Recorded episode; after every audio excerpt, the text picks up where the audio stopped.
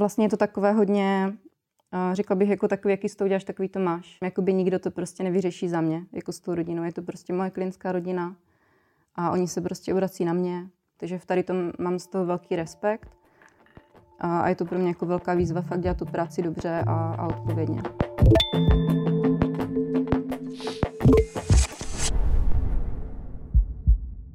Ahoj, vítám vás u další epizody pod Caritastu. Mým dnešním hostem je Nikča Petrák, která je absolventkou Caritas, konkrétně oboru sociální a humanitární práce. Ahoj, Niky. Ahoj. Já se ti na úvod zeptám. Já vím, že jsi před Caritaskou studovala ještě jednu vošku. Tak se tě chci na to zeptat. Co to bylo za vošku a co jsi tam studovala? Je to tak, studovala jsem ještě jednu vošku, eh, kdysi dávno v pravěku a byla to teologie, ale taková jakože malinká biblická škola pod eh, vlastně církví, kam jsem tehdy chodila. Tady na tu vošku si šla hnedka po maturitě? To už je tak dávno, už se skoro nemůžu jako vzpomenout. Ale jo, jo, jo. Vlastně, když jsi dokončila tu vošku, tak pak si šla rovnou na Caritas, nebo ještě mezi tím bylo něco, nějaká pauzička? Mezi tím ještě bylo něco, tak na 6 let. Aha, co to bylo? Jsem, eh, vlastně jsem skoro 6 let pracovala ještě protože právě na té biblické škole jsem eh, prostě tam poznala s nějakým spolužákem a on vlastně končil o rok dřív než já a šel do nízkoprahového zařízení pro děti a mládež eh, ve Frýdku místku, což je vlastně typ sociální služby, jak tady asi všichni vědí, jako co mají co dočiní z Caritas. A já jsem tehdy to jakoby úplně nevěděla, prostě nikdy jsem nebyla vlastně v kontaktu s žádnýma sociálníma službama, ale mm, byla tam prostě příležitost začít pracovat právě jako pracovník v sociálních službách. Takže vlastně potom, jak jsem dokončila tu první vošku, tak jsem šla tam. A takhle jsem pracovala vlastně ve dvou tady těchto zařízeních asi čtyři roky.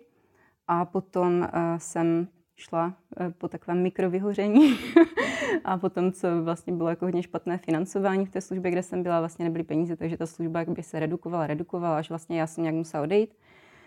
Tak jsem šla úplně mimo obor a Šla jsem vlastně do takové mezinárodní firmy, která poskytuje podnikové služby v oblasti IT. A pak mi v roce 2016 uh, eh, zemřel otec nevlastní, se kterým jsem ale vlastně vyrůstala jako od malička, takže jsem prošla takovým nějakým jakoby přeuspořádáváním vůbec jako svých hodnot životních a potřeba jsem asi jako hodně velkou změnu. A vlastně v tom roce i vrcholila uprchlická krize a tak, prostě tady ty věci, o které jsem se docela zajímala. Takže nevím, jestli to byla moje touha jít zachraňovat svět nebo prostě jako všechno dohromady, ale eh, dozvěděla jsem se právě tady o Caritasce, o té humanitární práci a říkala jsem si, že by to bylo jako super zkusit. Tak jsem se vrátila do školních hlavic. No a uh, jak to vlastně dlouho, co se dokončila Caritasku? Uh, 2019. Já mám dost jako problém časově zařazovat věci, takže, ale myslím si, že to je 2019. Jo. Mm-hmm. No a tak když se vrátíme teďka uh, trochu ke tvýmu studiu právě na Caritas, tak na co ráda vzpomínáš, když tak na Caritasku jako vzpomeneš? Na co ráda vzpomínám? No tak určitě na, na některé předměty a vyučující, uh, na, tu, na tu atmošku tady, na takové to jako srdcařství, které si myslím, že hodně tady lidi jako mají. Uh, I na spolužáky ráda vzpomínám, prostě na nějaké jako věci, co jsme tady zažili. Přijím, že já vlastně jsem uh, Caritasku dostudovala ve 30, ale přijím, že jsem jako hrozně omládla tady tím, že vlastně jsem byla jako i mezi mladšíma spolužákama tak, takže vlastně takový jak kdyby na, na, na to, já nevím, na ten studentský život, no, když tak mm-hmm. řeknu. Kdybys měla jako říct něco takového, co je to hlavní, co jsi jako tady odsud odnesla, tak co by to bylo? Jestli se to dá nějak sformulovat. Určitě. Uh, tak asi to hlavní, co jsem se tady naučila, nebo co si odnáším, tak to jako naučit se věci nevzdávat. Protože jako během toho studia nastanou chvíle, kdy uh, člověk má rozhodně chuť to zabalit. a já osobně jsem si říkala, vlastně jako mm, i s tím, že jsem už předtím několik let pracovala a byla jsem prostě jako, že už mi bylo jakoby ke třicíce, tak jsem si fakt jako říkala, ty, co tady dělám, jakože jako třeba jsou fakt jako také krizovky, jako na uh, zátěžáku, že jo, nebo prostě ta zahraniční praxe, uh, kdy člověk hodně si třeba sáhne i na dno, a nebo pak třeba během zkouškového, během nejmenovaných předmětů některých, které člověk opakuje a opakuje tu zkoušku a opakuje, tak tak jsem se naučila jako to asi nevzdávat. No. A vlastně, že i když to přijde, eh, jako i když to chvílema bylo třeba pro mě extrémně těžké, tak eh, mi přišlo, že eh, když má člověk nějakou vůli to dostudovat, mm, tak tady ti učitelé ho hodně podpořili, nebo aspoň já jsem měla takovou zkušenost. No a co pro tebe bylo tady uh, největší výzvou? Co třeba ta zahraniční praxe, jaká pro tebe byla? Kde jsi vůbec byla vlastně? A já jsem byla v Srbsku. Byli jsme tam vlastně v organizaci dobrovolnické, která tehdy v té době, kdy my jsme tam byli, tak vařila jídlo pro uprchlický tábor. Teda hlavně oni jako dělali více věcí, ale tady to byla kdyby taková jedna z těch velkých projektů. A pro mě osobně to, tam jako ta největší výzva byla nějak jako jinak samozřejmě bylo náročné to, to odloučení jako domova, že být takhle dlouho uh, pryč, na tři měsíce, ale pro mě osobně bylo nějak těžké jakoby vstřebat uh, vlastně ty příběhy těch lidí. Jako vlastně to, že se to děje, to, že tady doma na to jsou různé názory, jakoby tady prostě migranti, ekonomiční migranti, jako hrozně se tady řešilo, byly to jako témata, co hýbali tehdy společnosti. A mít tam s tím jako nějaký osobní kontakt, tak to pro mě bylo jako velmi cená zkušenost, zároveň bych řekla docela i těžká na, na zpracování. Zároveň jako v té organizaci to bylo takové jako fakt někdy hodně náročné, jako i fyzicky ta práce, vlastně tím, že to bylo v zimě, pracovala jsem v takové jakoby obří kuchyni, a prostě sekali jsme tam cibuli, strouhali česnek, takže furt prostě člověk jako brečí takhle. A, no, jako to teďka zlehčilo, ale jakože bylo to celkově takové jako, řekla bych náročný, no, jako psychicky. No a když se teďka od Caritas přesuneme uh, na tvůj život po Caritas, tak po Caritas jsi šla rovnou do práce, nebo ještě třeba přemýšlela, že bys šla na magisterský jako studium, že bys pokračovala? No, jako uh, asi krátce mi to blesklo hlavou, ale bylo to jako teda hodně krátké, protože já vlastně tím, že jsem uh, už měla fakt jako k té třicíce a vlastně na tři roky v podstatě při tom denním studiu uh, jsem vypadla z toho pracovního procesu, tak jsem se chtěla do něj co nejdřív vrátit i s tím, jako, že jsme to vlastně s manželem dost finančně lepili jako ty tři roky, takže jsem potřebovala zasednout ke strojům a prostě pracovat. A asi se mi zase jako potřeba změnu, protože ty tři roky tady na Caritasce byly hodně intenzivní, takže jsem chtěla jít pracovat a nestudovat, aspoň ne hned. A vlastně po Caritasce jsem nastoupila na Charitu, kde jsem pracovala s lidmi bezdomova. Konkrétně teda to bylo na Svatém Kopečku, kde je domov svaté Anešky což je vlastně služba, kde je asilový dům a zároveň pečovatelská služba, protože ti lidi, co tam bydlí, tak eh, potřebují určitou míru do pomoci v péči o sami o sebe. Mhm. A tam jsi dělala sociálního pracovníka nebo mm-hmm. pracovnici? Jo. Mhm. jo, ano. tak jo.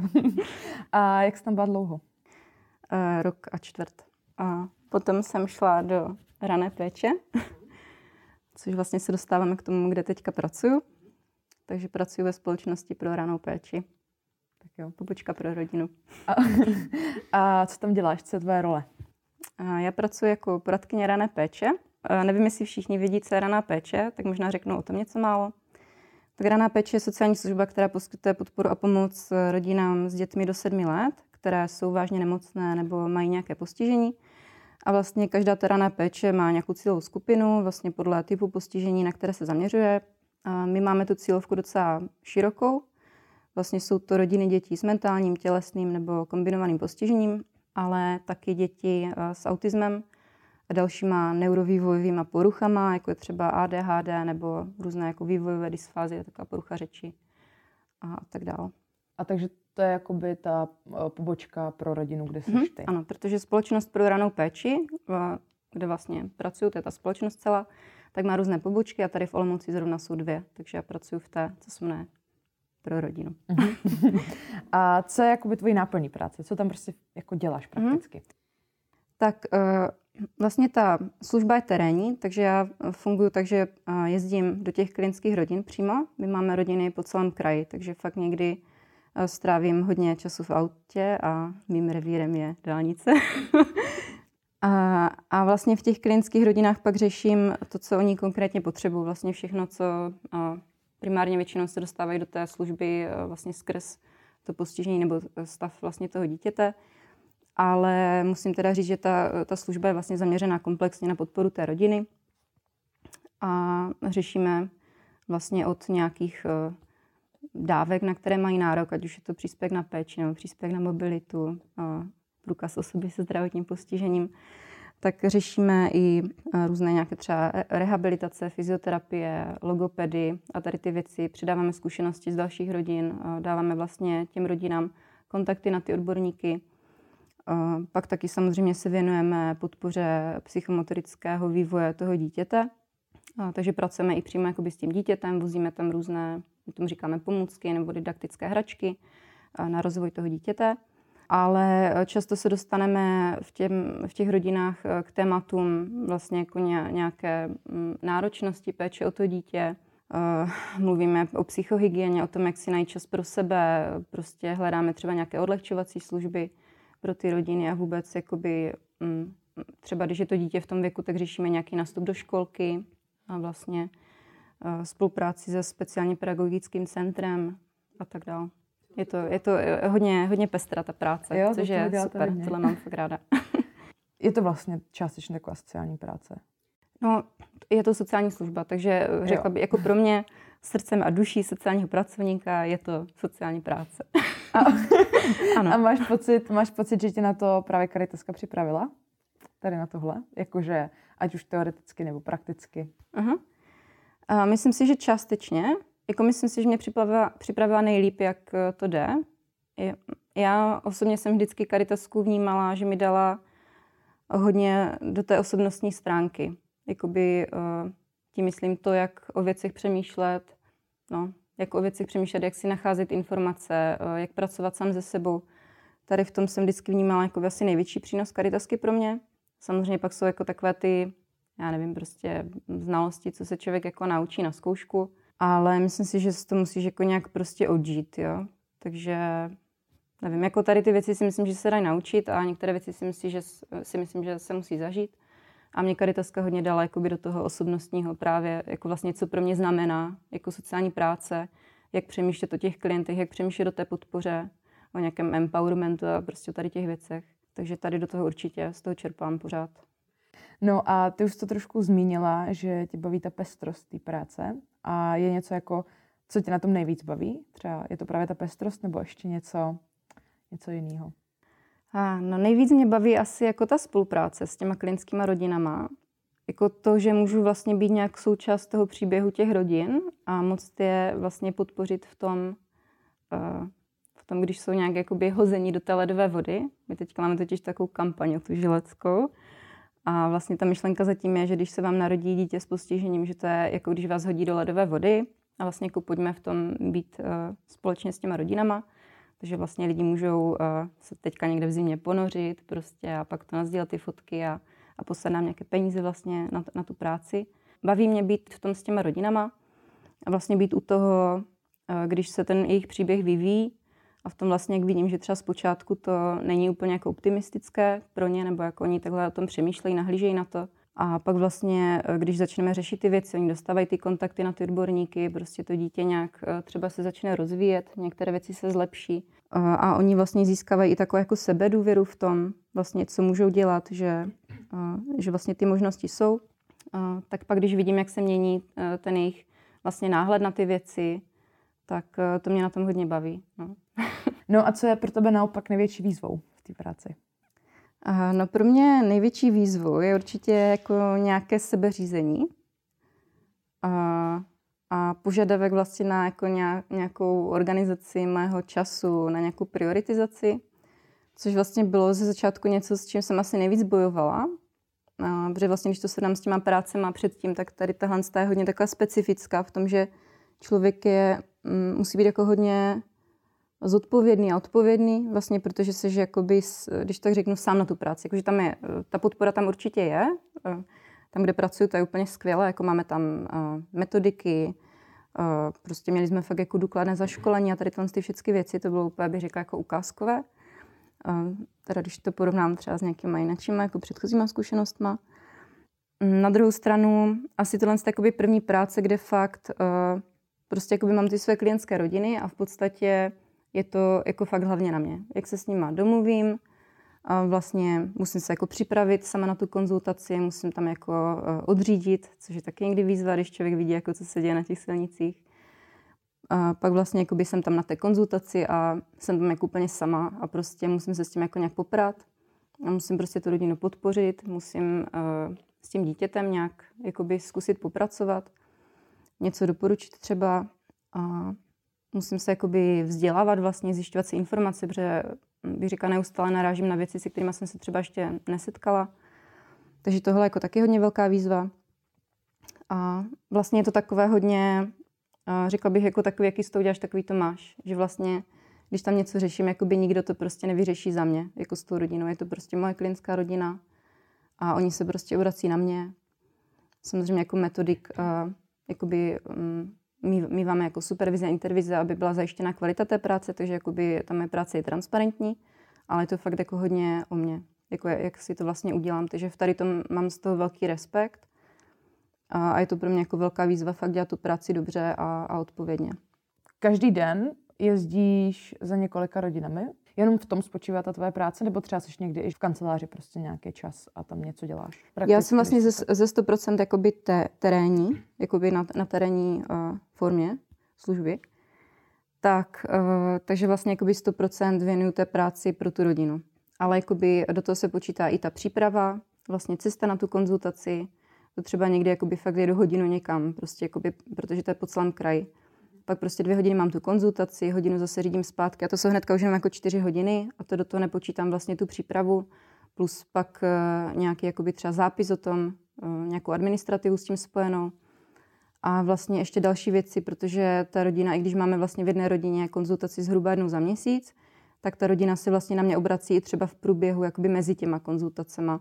Potřebují třeba nějaké informace eh, poslat nebo vlastně něco řešíme, nějakou žádost třeba na nadaci, takže vlastně to řešíme i mezi těma konzultacema, a nebo třeba se chtějí na něco doptat, o něco se podělit.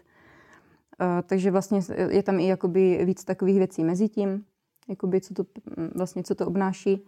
Takže zhruba můj pracovní týden vypadá tak, že jakoby nejezdím třeba úplně každý den, ale dejme tomu tři, čtyři dny v tom týdnu jako jedu na konzultace a mám třeba jednu nebo dvě v tom dní. Mm. Jako když jsme byli v online, tak se dali stíhat i tři, ale to jako už bylo fakt jako masakr.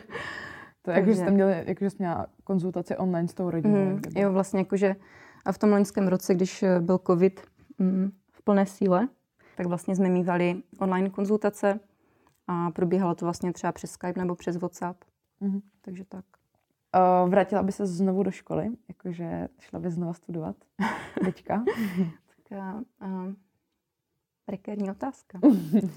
No, jako občas mám takové myšlenky, ale většinou mě teda rychle přejdou, protože teďka s tou prací a třeba nějakýma koníčkama, kterým se snažím se věnovat, tak si moc nedokážu představit, že bych ještě tam vmáčkla nějaké studium, když třeba dálkové. Takže z tady toho důvodu jako asi ne, ale říkám si, že si někdy třeba nastaneš nějaký čas, jako kdy trošku bude víc prostoru a mentální kapacity, což nevím, tak, tak se tomu úplně nevyhýbám. Tak jo.